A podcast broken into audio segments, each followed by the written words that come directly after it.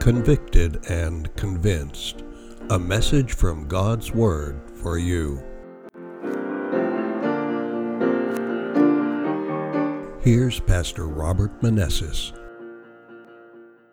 As you, I'm sure you know, the COVID 19 virus has stopped the world.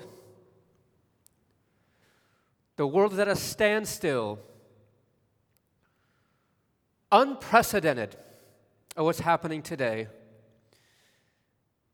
No longer can handshakes be dealt, or at least uh, not with some worriness, and no more sort of you know, friendly hugs and stay apart and stay distant. And you stand there, I'll stand here. You go to the store, and they have lines that show us that, you know, we should stand this far apart. They call it social distancing. But my thesis today is this that though it might be time for social distancing, it's time for divine closeness. Now, what we're going to see today is a great theme in the Bible. But as we begin to get into that, when we begin to think the concept of God and adjectives to begin to describe who God is, we begin to use adjectives like this. Now, you might want to maybe tell me, or at least tell somebody at home, what you think these words mean. And we use the adjective to describe God, and here's one of them that God is omniscient. Anybody know what that means? That God is omniscient? It means that God knows all things. God is omniscient. We use adjective like this that God is omnipresent. What does that mean? That God is omnipresent. That God is where? He's everywhere, right? God is omnipresent. He's, he's omniscient. He's all knowing. I mean, God can, you can give these adjectives to God because that's who God is. I mean, God is God. We use another one, and it's a difficult one, not one used all the time. It's called that God is omnific. Do you know what it means that God is omnific? Anybody at home? Kids? That God is the creator of all things, omnific. And then the last one I'm going to use here is that God is omnipotent. What does that mean? Yeah, God is all powerful. If you have your Bibles, go to the book of Genesis, chapter 1. God is omnipotent, He, he is all powerful. Go to Genesis, chapter 1 if you have your Bibles. And again, I invite you to open up your Bibles with me at home please. I pray we can put all aside at the moment, focus on the Word of God, allow the Spirit to work in our hearts. God truly is all powerful. Look what the Bible says in Genesis chapter 1, and I'm going to read here verse 3. The Bible says in Genesis chapter 1, verse 3 Then God said, Let there be light, and there was light. That's power. God said, Let there be light. And what happened? There was light. Look at verse 6. Chapter 1, verse 6 and 7, the Bible says, Then God said, Let there be firmament in the midst of the waters, and let it divide the waters from the waters. Look at verse 7. And God made the firmament and divided the waters which were under the firmament from the waters which were above the firmament. And then there are four words here. And the Bible says, And it was and it was so. Look at verse 9. God truly is omnipotent, all powerful. He can speak things into creation by the word of his mouth. Verse 9, the Bible says, And God said, Let the waters under the heavens be gathered together into one place, and let the dry land appear. And what's the four words again? And it was so. Look at verse 11 a few. Look at verse 11. The Bible says, And God said, Let the earth bring forth grass, the herb that yields seed, and the fruit tree that yields fruit according to its kind, whose seed is in itself on the earth. And guess what the next four words are? And it was so. Just a few more. Look at verse 14 and 15. The Bible says, Then God said, Let the earth bring, uh, let there be lights in the firmament of the heavens to divide the day from the night, and let them be for signs and seasons, and for the days and years. And let them be the lights, let, let them be for lights in the firmament of the heavens to give light on the earth. And it was so. One more, verse 24. Then God, what's the word? Then God said, Let the earth bring forth the living creatures according to its kind, cattle according to its ki- creeping thing, and the beast of the earth, each according to its kind. And guess what? When God spoke, the Bible says, and it was so. God is powerful. God is all powerful. God can speak life into existence. Can you say amen? This is the true God, the living God. The Bible says it's on the screen. Take a look here in the book of Psalm. By the what? What's this? By the word of the Lord, the heavens were made, and all the host of them by the breath of his mouth.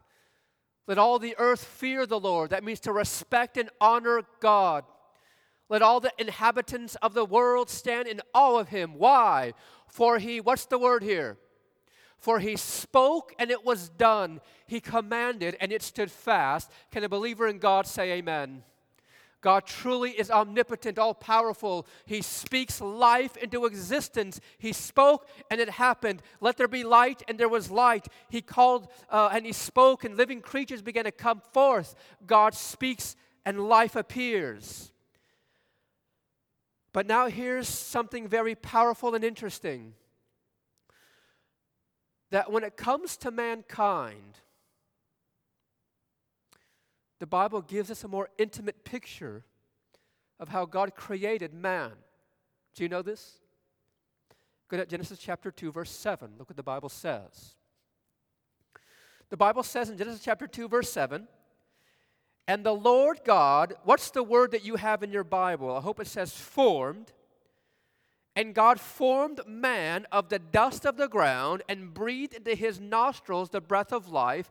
And my version says, and man became a living being. The King James says, and man became a living soul. He lived. Now look.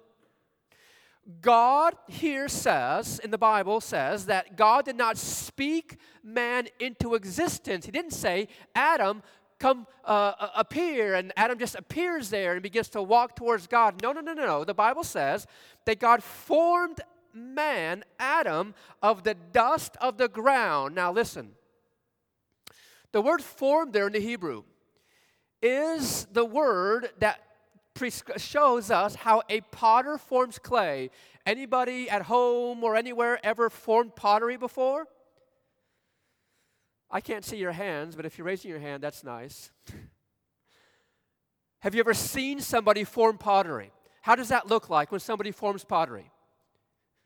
They get close and their hands get dirty and they are there forming and intimate with the object they're forming. Look what the Bible is teaching us that God knelt down on his knees began as a potter forms clay, begins to form man of the dust. He's getting close. He's approaching Adam here as he's forming him, and then breathes the breath of life into his nostrils. That means he gets even closer. Now, there are only about one, two, three people that I will get close enough, or they can get, actually get close enough to me to breathe into my nostrils, or I breathe into their nostrils. Guess who they are? It's called The Wife and Kids. Now, guess what? If you're dying, I'll make the exception and I'll actually try to do what I can to help you out. Amen? But what we see here is that God is a God, though He's all powerful, Though he can speak things into existence, though he speaks planets into existence by the breath of his mouth, we see that the true God of the universe is a God who desires and longs for closeness and intimacy. Now, this is a revolutionary concept here.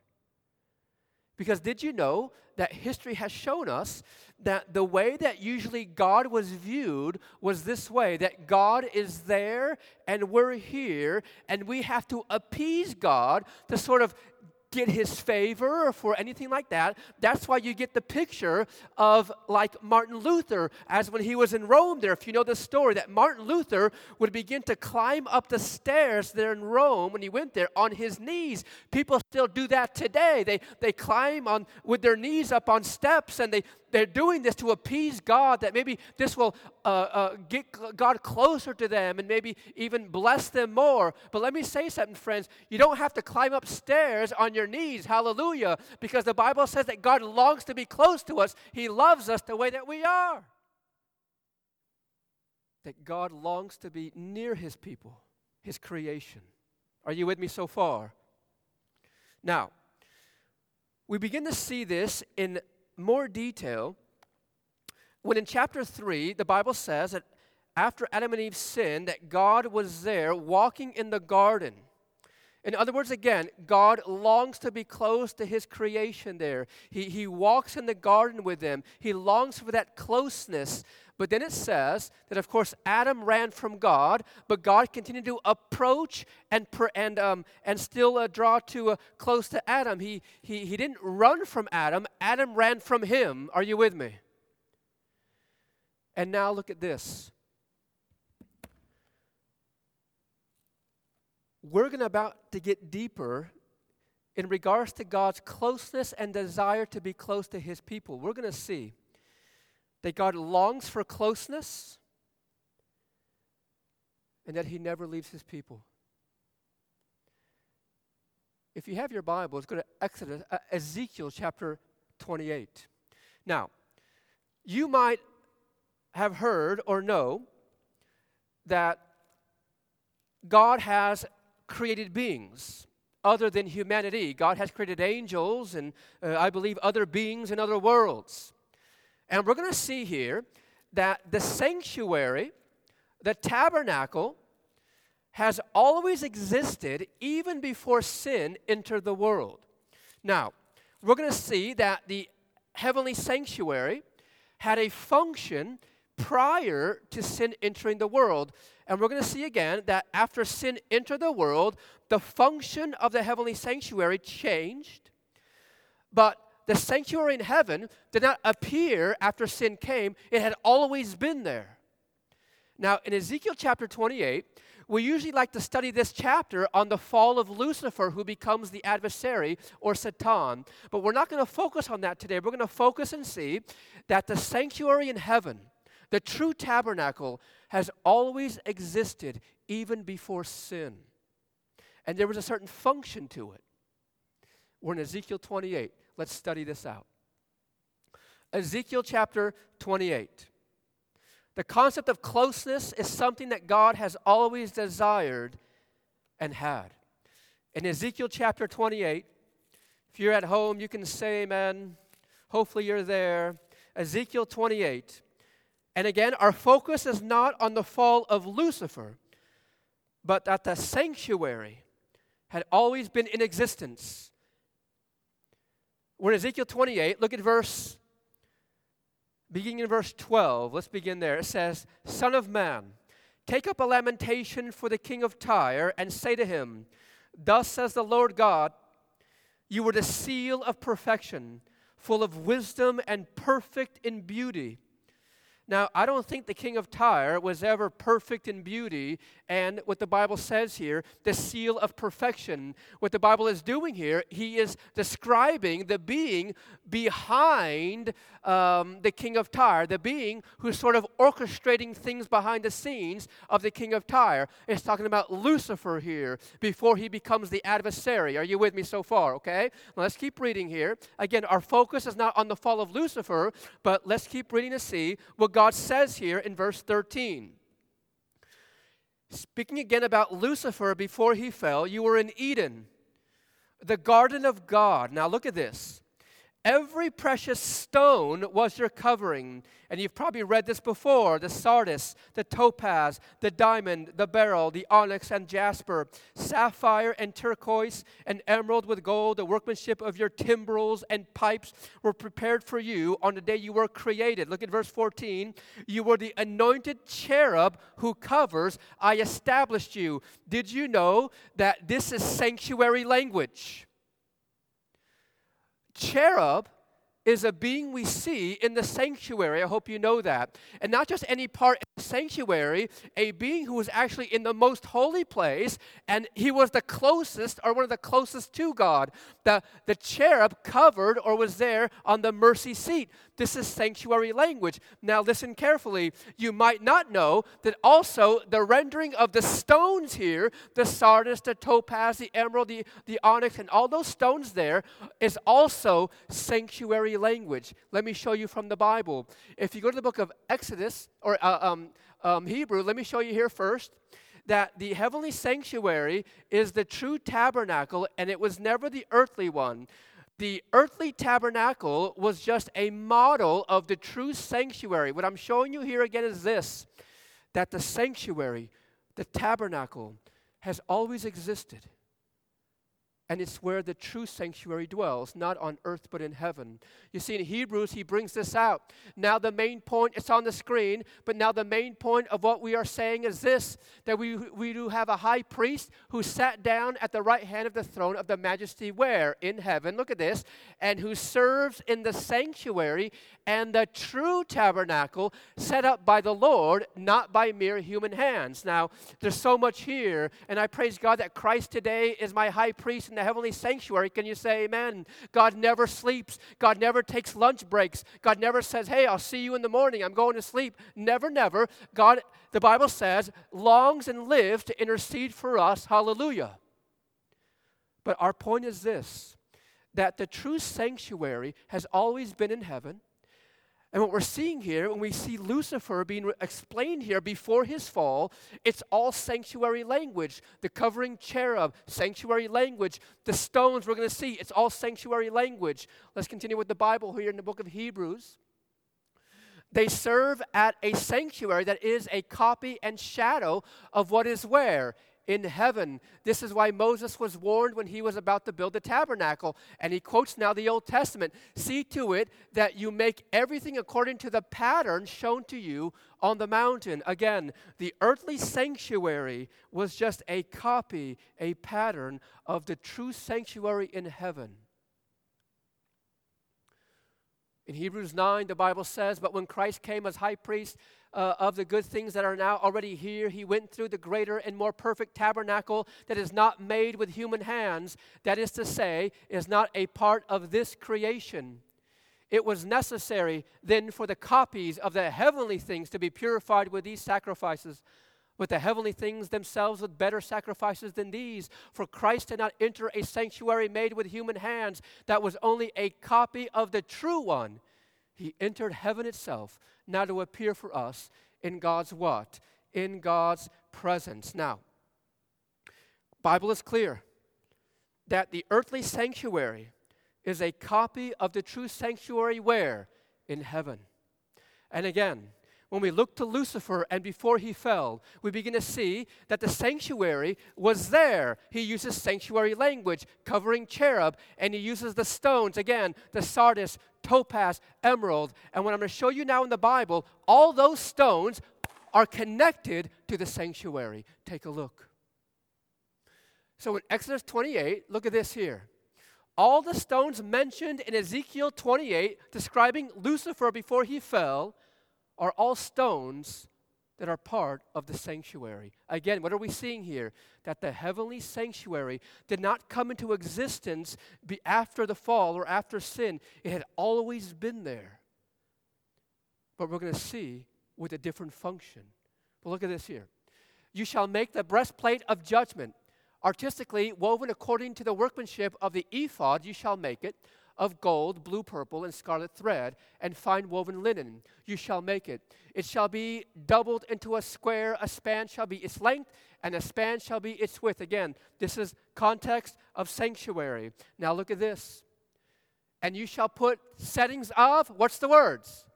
Of stones, there's our word, in it for the rows of stones. The first row shall be a, look at these stones here, a sardis and a topaz and an emerald. This shall be the first row. The second row shall be a turquoise and a sapphire and a diamond. And the fourth, fourth row shall be a beryl, an onyx, and a jasper. Wow, look at this here.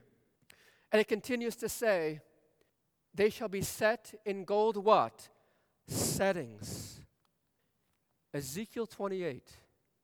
The stones that describe Lucifer before he fell are all stones that are applied to the sanctuary. My friends, did you know that the heavenly sanctuary had always existed even before sin came to the world? Now, look, when the Bible says in Ezekiel that the timbrels and pipes there in Ezekiel, those also is sanctuary language. It, that was talking about the music and the kind of music played there in the sanctuary service as well. You see, let me read to you something here. Um, uh, we'll get there in, in, a second. But now go to chapter Ezekiel 28, and now go to verse 14 again and verse 16. Look at this again. I'm showing you again that the heavenly sanctuary had always existed. And we're going to see its original function in a minute. Back to Ezekiel 28, look at verse 14. You were the anointed cherub who covers. I established you. Now look at this. You were on the holy mountain of God. You walked back and forth in the midst of the fiery stones. Now go to verse 16. Go to verse 16. By the abundance of your trading, you became filled with violence within, and you sinned. And it says, Therefore, I cast you as a profane thing out of the mountain of God. Hold on to that there, mountain of God. And I destroyed you, O covering cherub, from the midst of the fiery stones. Again, this is all sanctuary language. The heavenly sanctuary was there before sin, but now let's see what its function was before sin entered. Now, listen, God said here that Lucifer walked on the mountain of God. What are the words? The mountain of God. Now, the parallel verse or chap and chapter that deal with the fall of Lucifer is in Isaiah 14. Let's go there in the Bible and let's unpack more what the mountain of God is described like. Okay? Go now to Isaiah chapter 14. Now, as you're turning there, let me review. We see here that God longs for closeness. It pulsates from the very heart of God. He longs to be close to his created beings. Hallelujah we then see here that the heavenly sanctuary did not come in after sin came to the world. It actually was there long, even before sin. It had always been there, the heavenly sanctuary. Are you with me so far? Now we're going to see what was the function of the sanctuary before sin. Now, the words that we hold on to are the mountain of God, Lucifer, was on the mountain of God, the Bible describes in Ezekiel. It has all sorts of sanctuary language there. Now we're in Isaiah 14, and let's get or unpack more, get deeper on what the function of the heavenly sanctuary was. And we also saw that the term timbrels and pipes uh, are words described in the sanctuary in regards to music. Okay? Now, we're in Isaiah chapter 14. Are we there? I hope. And look at verse 12 and 13. What was the original function of the heavenly sanctuary before sin entered the world? Now look. Oh, how you have fallen from heaven, O Lucifer, son of the morning. How you are cut to the, down to the ground, you who weaken the nations. For you have said in your heart, I will ascend into heaven. I will exalt my throne above the stars of God. Now look at this. I will also sit on the mount or the mountain. But in Isaiah, it doesn't say the mountain of God, it says here the mount or mountain of the congregation on the farthest sides of the north. Now, some versions might say on the mount of the assembly of the congregating. What does it mean to congregate? What does it mean to congregate? To come together, to assemble together. Now, look at this. What the Bible is teaching us is that the function of the sanctuary was a place where there was assembly and congregating, worship and music. That they would come together, draw physically close to God, and worship the Almighty, and sing music and congregate and so the Bible is telling us here that the function of the heavenly sanctuary was, before sin, a place for congregating and coming together and music and worship. And God here was drawing or would come and they would come close to God because God loves to be close to his created beings. In the book, Story of Redemption, I'm going to share with you something here, but in a second, I love what the NLT version says of Hebrews 8 1. Take a look at this. There he ministers in the heavenly tabernacle, the true place of what? Yeah, the true place of worship that was built by the Lord and not by human hands. Now, look at this. In the story of redemption, the spirit of prophecy tells us this. Page 25. The hour for, what's the word there? Joyful, happy songs of praise to God and his dear son had come. Now look at the words. Therefore, a time came where there was a time now that had arrived that all of a sudden there's going to be uh, joyful, happy songs to God to be sung. A time had arrived. And guess what we had learned? That the heavenly sanctuary was a place where there was what? congregating and assembly, and they came together to sing and praise God as God drew close to his creation. Look at this. He had raised, now look at this. Satan had led the heavenly choir. Now, obviously, she's referring to Lucifer before he became Satan. So here, Lucifer led the heavenly choir. How do we know? Because the Bible said that the timbrels and pipes, again, this is language of sanctuary and song and music, led the heavenly choir. He had raised the first note. Then all the angelic host had united with him, and glorious strains of music had resounded through heaven in honor of God and his dear Son. Again, look at the picture. So, what the Bible is teaching us that the heavenly sanctuary, who was there long before sin, had a different function. It was a function of congregating and gathering and praising and drawing close to God and worshiping Him. Can you say amen? But now, instead of strains of sweetest music, discording, angry words fall upon the ear of the great rebel leader.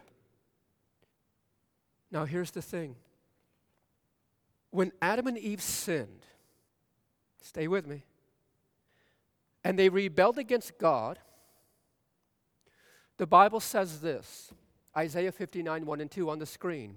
Behold, the Lord's hand is not a shortened that he cannot save, nor his ear heavy that he cannot hear.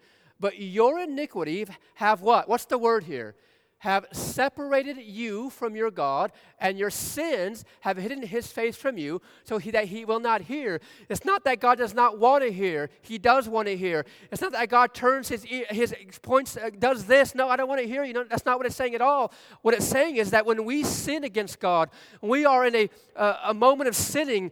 We we separate ourselves from God. I know. I don't know about you, but when I have sinned against God, I feel distant from God.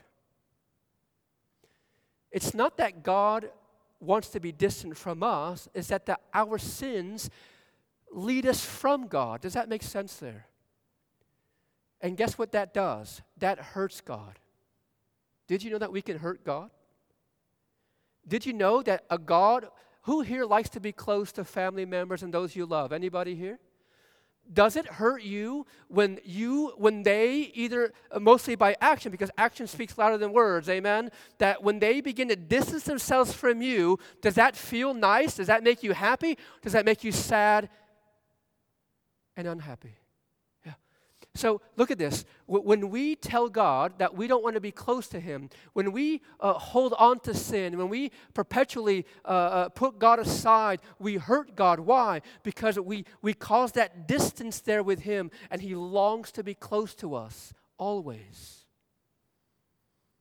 Now, here's the thing when Adam and Eve sinned, the sanctuary had, again, the, the theme of closeness. They all congregated together, came close, and were close to God. Are you with me? But then, out of God's wisdom, the function of the heavenly sanctuary changed to begin to show look at this the plan of salvation. How does a sinner approach a holy God? Thy way is to the sanctuary, the Bible says. You see, it was that God was in the most holy place, and the sinner would come, confess their sins to the Lamb, symbolically transferring their sins there. The Lamb would be slain, and then the blood would be carried and into the holy place, and then once a year into the most holy place. And in a sense, the sinner was cleansed, and therefore, again, were made right with God. The sanctuary, though the function had changed, the principle was still there how we draw close to God. Can you say amen? Now, look at this. We then come to the Bible, and Moses there is on Mount Sinai, and he says this to Moses. It's on the screen here. Let them make me a sanctuary that I may, what's the word there? Dwell among them. Yes, because the sanctuary was a place or theme of God dwelling or being close to his creation. Can you say amen? So here God takes the initiative and says, you know what? I'm not going to stand here in heaven and say, well, you know, too bad for you. I hope you work things out. No, he said, no, I long to be with them. Therefore, he says, make me a sanctuary that I may dwell among them. Why? Because the sanctuary had always had the theme of closeness and togetherness. Are you with me? And now God comes and dwells with them. Now, the word dwell there in the Hebrew, who, who here has ever spent the night at somebody's house? Fess up. You there at home, kids, you got to be careful. But, you know, uh, so when I was younger, when I was a little younger, you know, I'm a young guy, when I was a little younger, my sister and I's friend it was a secret operation here. He was going to come spend the night, and our parents were not going to know about it. okay, that's the truth. That's what we had conjured up in our little, right? So, what we, my sister and I, we were looking out. It was dark, you know, and we lived in the car, apartment complex. We're not very far away, and he lived in a, a, complex just down the down the, the way there. And my sister and I were looking uh, out of our window, and our friend had a pillow in one hand and a blanket in another, and he was sort of hiding behind cars and you know trying to get to our house unknowingly. Are you with me? But the word dwell here in the Hebrew does not mean that God is wanting to come spend the night. The word dwell there in the Hebrew means this that you receive a knock at your door, you open the door, and it's God, and guess what? He has his pillow and his blanket, and then behind him, he has his couch, and he has his bed set, and he has everything else. The word dwell there means not to spend a night, but I'm moving in. permanently, right? Move your stuff over. My stuff's coming in. Are you with me? That God here says that I want to dwell with them, not just for one night or two. I want to move in. I want to be with them always. Always. So we see this that God wanted to be close to them, and He never leaves His people. Look at this here when God led them to the very steps of the promised land, what was the name of the promised land? It was the land of Canaan. The Bible says that he sent out spies. And did they all come back with good news? No. Only two did, the others did not. And the, the people followed um, not Caleb and Joshua, they followed the crowd and they rebelled against God. And God said, You're not going to enter the promised land. You, you don't want to go in anyway. You don't trust in me. You, you don't confide in me. So God says, Only Jacob, uh, Caleb, and Joshua in those 20 years and, and younger will go in. So what happened is that God's people went back into the wilderness for how long? 40 years. Now, here's my question Did God stay at the border of Canaan and say, Hey, I'll see you in 40 years? Is that what God did? He went with them and He never left them. Even in the wilderness, God remained with them. As the sanctuary was there, God says, I never leave my people. I'm going to be with you always. Are you with me? This is the heart of God. The heart of God is desiring closeness and wanting to be close to us. And it hurts Him when we don't want to be close to Him by words and more by actions, of course, and we turn our back. And God hurts God, but He says, I long to not just be with you one night or two. I want to live. I want to live in your heart. I want to be there. I long closeness. And here's the thing no matter what wilderness you might go through, though you might push me away, I'm still going to be there for you. Hallelujah. Because God never leaves His people. Are you with me? And then, a few more things here. The Bible says that God then took it a step further and became a man. Look what the Bible says. In Matthew 123 on the screen, behold, the virgin shall be with child and bear a son, and they shall call his name Emmanuel, which is translated, what's the three words there? God with us. Now look at this here. And it says in John 1:14, and the word became flesh and dwelt among us. There's our word again. And we beheld his glory, the glory of uh, as of the only begotten of the Father, full of grace and truth.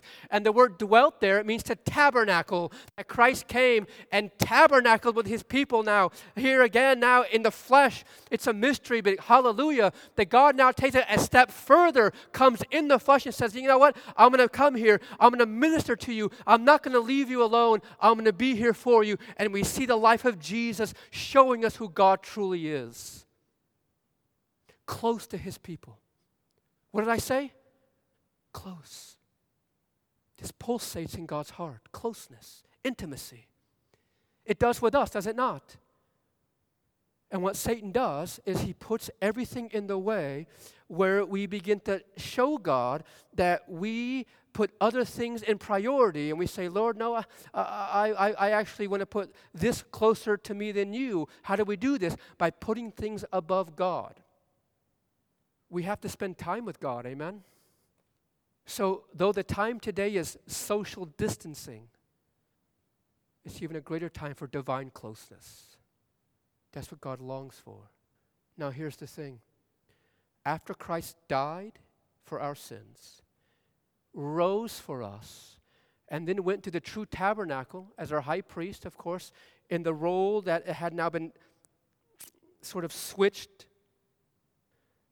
Did God leave us alone after he went back to heaven? Or did he send another? Go to the book of John. Go to the book of John, quickly. After his death and resurrection, Matthew, Mark, Luke, John, God did not leave us alone or humanity alone. He sent what the Bible calls the Holy Spirit, the third person of the Godhead. Hallelujah. Look at John chapter 14, 16 and 17. John 14, 16 and 17. We're about done here. After Christ leaves and goes back to heaven, he then sends the Holy Spirit, guess what? To be with us and in us. He never leaves his people, ever. John 14, the Bible says in verse 16 and 17, and I will pray to the Father, and he will give you another helper. Your version might say another, a comforter. There, it's, it's a hard rendering there to do in the English there. It means this. Look at me here. It means this. Uh, those at home, follow along here. The word for helper or comforter or whatever it might be, it means this that if this mic stand could walk, if it could walk, and it was walking, it that, that, that Spirit walks beside us. Wherever we go, He goes. He never leaves us. He will, he's the comforter, He's the helper. And there's other words there. He never, ever leaves us. Look what He keeps saying. Look at this. Therefore, He says, I will pray to the Father, and He will give you another helper, that He may abide. What does it say there? With you for how long? Forever. The Spirit of truth, whom the world cannot receive because it neither sees him nor knows him, but you know him, for he dwells. There's that word again, for he dwells with us. And not just does he want to be with us and walk everywhere we are, but he wants to be in us and be intimate and, and, and, and in our hearts, therefore, to be close to us. That's God's desire. We see it throughout all the Bible a God who, who speaks worlds into existence. Let there be light, and there was light. Let there be planets, and there are planets. But here we see a God that though He's all powerful, omniscient, and omnipresent, and all these adjectives there, He's also a God who longs to be close to His creation. This is the true God. Now, I hope you're sitting down at home because guess what? As we close, look at this. Before sin, was there a heavenly sanctuary? There was. The function was this a congregating, coming together, uh, worship and music, and God was close to them. Are you with me? Sin enters the world. The function of the heavenly sanctuary changes here. Same principle, same principle of closeness, uh, but now it begins to show us how that works in our sinful state. Thy way is to the sanctuary, Jesus, uh, the Bible says there. And Christ, uh, now as our substitute, comes and shows us that through him we can be drawn closer to the Father. Now listen very carefully. But the Bible promised, now Christ then comes in the flesh, God comes in the flesh and dwells with his people even more personally. He then leaves and goes back to the heavenly sanctuary as our high priest, and he sends the Holy Spirit. He's still with us to be with us and in us, still closeness and intimacy. Now look at this. And then one day, when God does away with sin, can you say amen? And he'll return in the clouds, gather his people we spend a thousand years with him in heaven. After the millennium, the city comes out of heaven to the earth. You find this in Revelation chapter 20, 21. And now go to Revelation chapter 21. And we're going to finish with this. We're going to see that the heavenly sanctuary's role will then return to its original function after sin is eradicated. Take a look. Revelation 21, say and if you're there, look at verse 1 through 3. Revelation, last book of the Bible, as we close here, 1 through 3, the Bible says, Now I saw a new heaven and a new earth, for the first heaven and the first earth had passed away. Also, there was no more sea, and I, John, saw the holy city, New Jerusalem, coming down out of heaven from God, prepared as a bride adorned for her husband. And I heard a loud voice from heaven saying, Behold, the tabernacle of God is with men. There's our word, tabernacle. The sanctuary is with men. And he will, what's the word there? Yes, he will dwell. These are a word. They, they don't go away. They just keep popping up. Are you just keep popping up? And the tabernacle would be with men, and he's going to dwell with them again. He's going to dwell with them. We continue. We're in verse 3. And he will dwell with them, and they shall be his people. God himself will be with them and be their God. Verse 4. And God will wipe away every tear from their eyes. There shall be no more death, nor sorrow, nor crying. There shall be no more pain in other words, there's no more sin. He's done away with all that. For the former things have what? Passed away. Can somebody say amen? And now, last verse. After God does away with sin, and the tabernacle of God is with men again, and He's with them again physically, guess what? The role of the heavenly sanctuary before sin entered will return. Go to Isaiah 66. Take a look as we close with this. The role of the heavenly sanctuary will return to its original function. Now, don't forget that before sin, what was the function of the heavenly sanctuary? It was called the mountain of assembly, the mountain of congregations, that they would come together and they would praise and sing and honor God. Are you with me so far?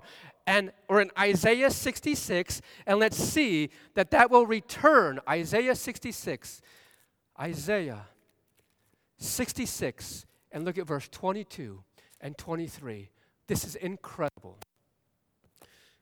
The bible says for as the new heavens and new earth shall I will make shall remain before me says the Lord so shall your descendants and your name remain. Look at verse 23 very carefully. And it shall come to pass that from one new moon to another, and from one Sabbath to another,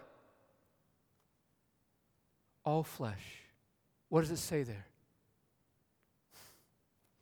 It says, All flesh shall come to worship before me, says the Lord. Isn't that what they were doing in the sanctuary before sin entered?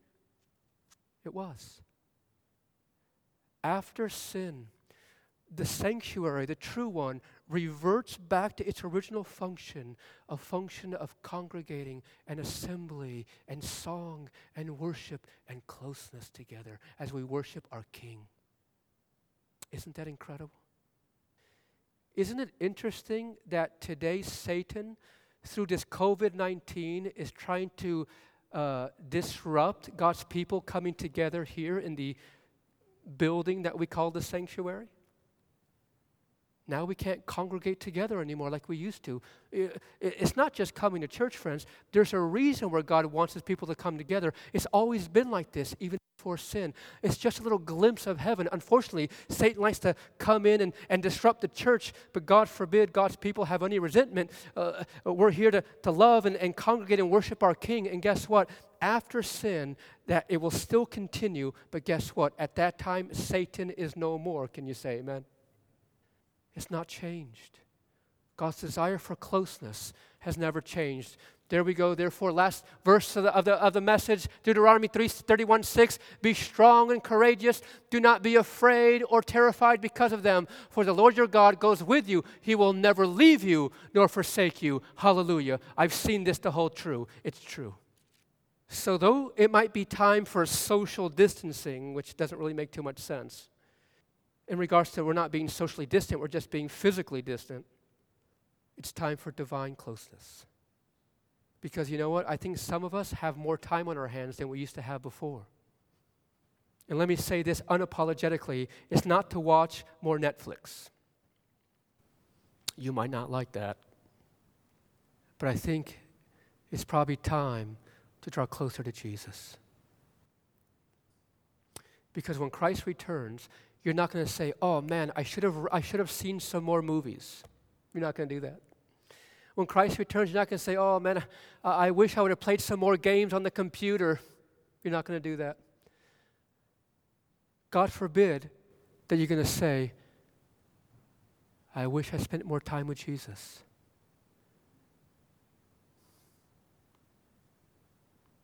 That will be the, be the regret of many people. I didn't spend enough time to get to know Jesus, knowing that He wanted to get to know me better and be close to me, but I didn't want to be close to God. Friends, uh, now is the time for divine closeness. This is serious business.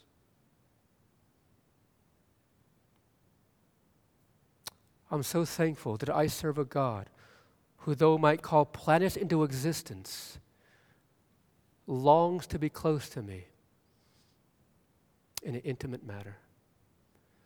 I pray you can say today, Lord, forgive me for not being close to you, knowing that you want to be close to me, but you can make that choice today, this Sabbath, to say, Lord, I want to draw closer to Jesus. I want to be close to God. I want to spend more time with Jesus. If your desire at home to make that commitment today, I want you at home to raise your hand. Okay? For those few here, if that's your decision and you want to make that commitment today, raise your hand and say, Lord, I want to spend more time with Jesus. I want to get to know Jesus better. Amen. There might be time for social distancing it's time for divine presence, a divine closeness.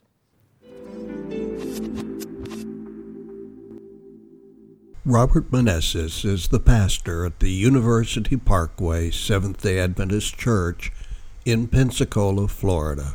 Our weekly podcasts are recorded every Saturday morning. Bible study begins at 9:30. The sermon begins at 11. You are invited to join us.